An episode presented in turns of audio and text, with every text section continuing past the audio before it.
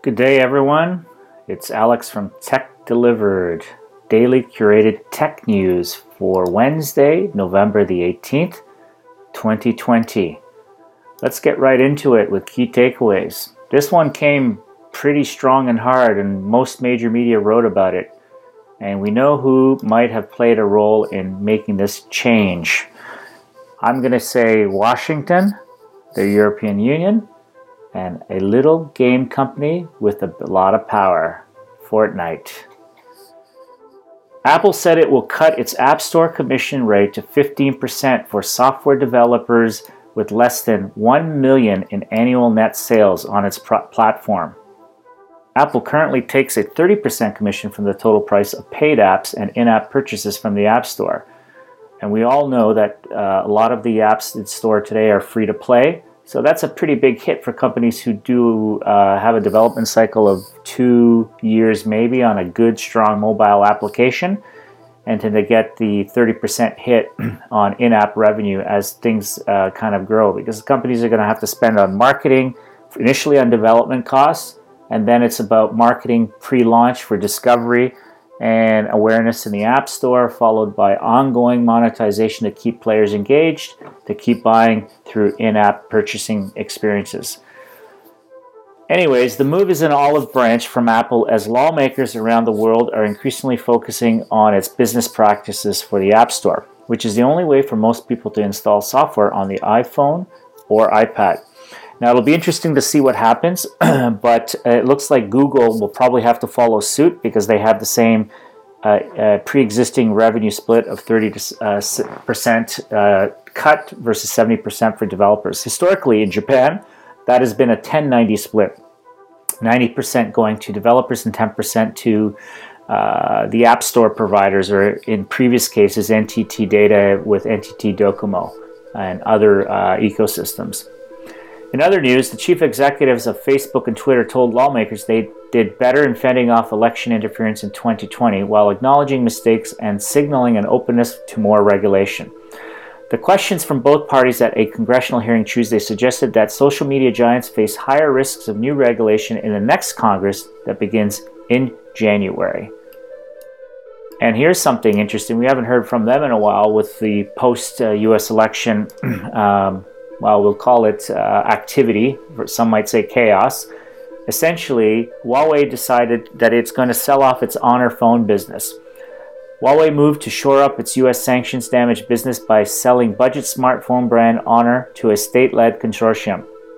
The company said that Tuesday that it would honor, sell Honor to a new company that record that records show is majority owned by a unit of the government of Shenzhen, the southern Chinese city where Huawei is based.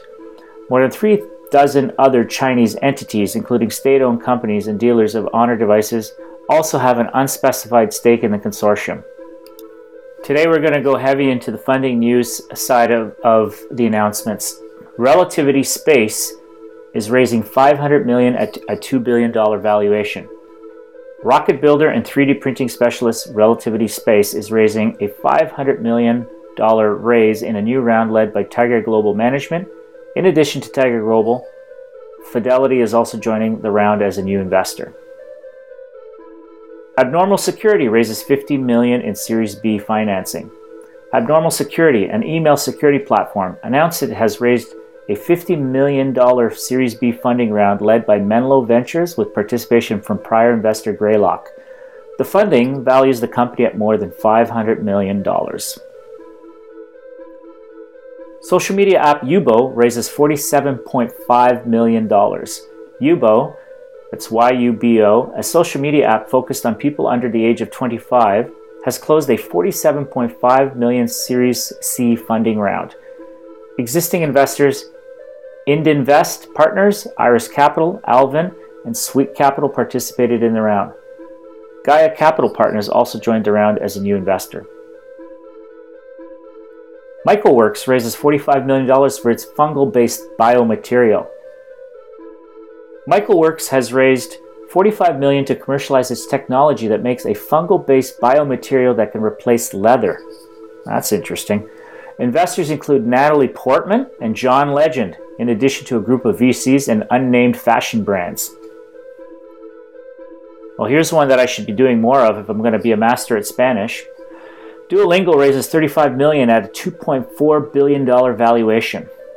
Duolingo has raised a new round of funding that values the language learning app maker at two point four billion dollars. Who knew? The round, which totally, totals roughly thirty-five million dollars, is led by Durable Capital Partners and General Atlantic. Cloudbolt, a startup that helps companies manage hybrid cloud environments, announced a thirty-five million dollars Series B investment that is split between fifteen million dollars in equity and twenty million dollars in debt. Insight Partners provided the equity side of the equation, while Hercules Capital and Bridge Bank supplied the venture debt. Payments app TrueBalance raises twenty-eight million dollars. TrueBalance, a startup which runs an eponymous financial services app aimed at tens of millions of users in small cities and towns in India, said it has raised twenty-eight million dollars in a Series D round. SoftBank Ventures Asia, Naver, Bond Angels, Daesung Private Equity, and Shin Han Capital financed the round. Headway, which helps people search for and engage therapists who accept insurance for payments, announced that it has raised a twenty-six million dollars Series A round. The funding is being co-led by Thrive and G V, and also includes participation from past investors Excel, G F C, and I A Ventures. A I startup Abacus A I announced a twenty million, twenty-two million dollars Series B round led by Kotu, with Decibel Ventures and Index Partners participating as well. And here's someone I have not heard from in a while. Talk about Yahoo. Wow. Marissa Mayer's new startup Sunshine raises twenty million dollars. Former Yahoo C E O Marissa Mayer announced the launch of Sunshine, a consumer software startup that is debuting with an address book app that relies on A I.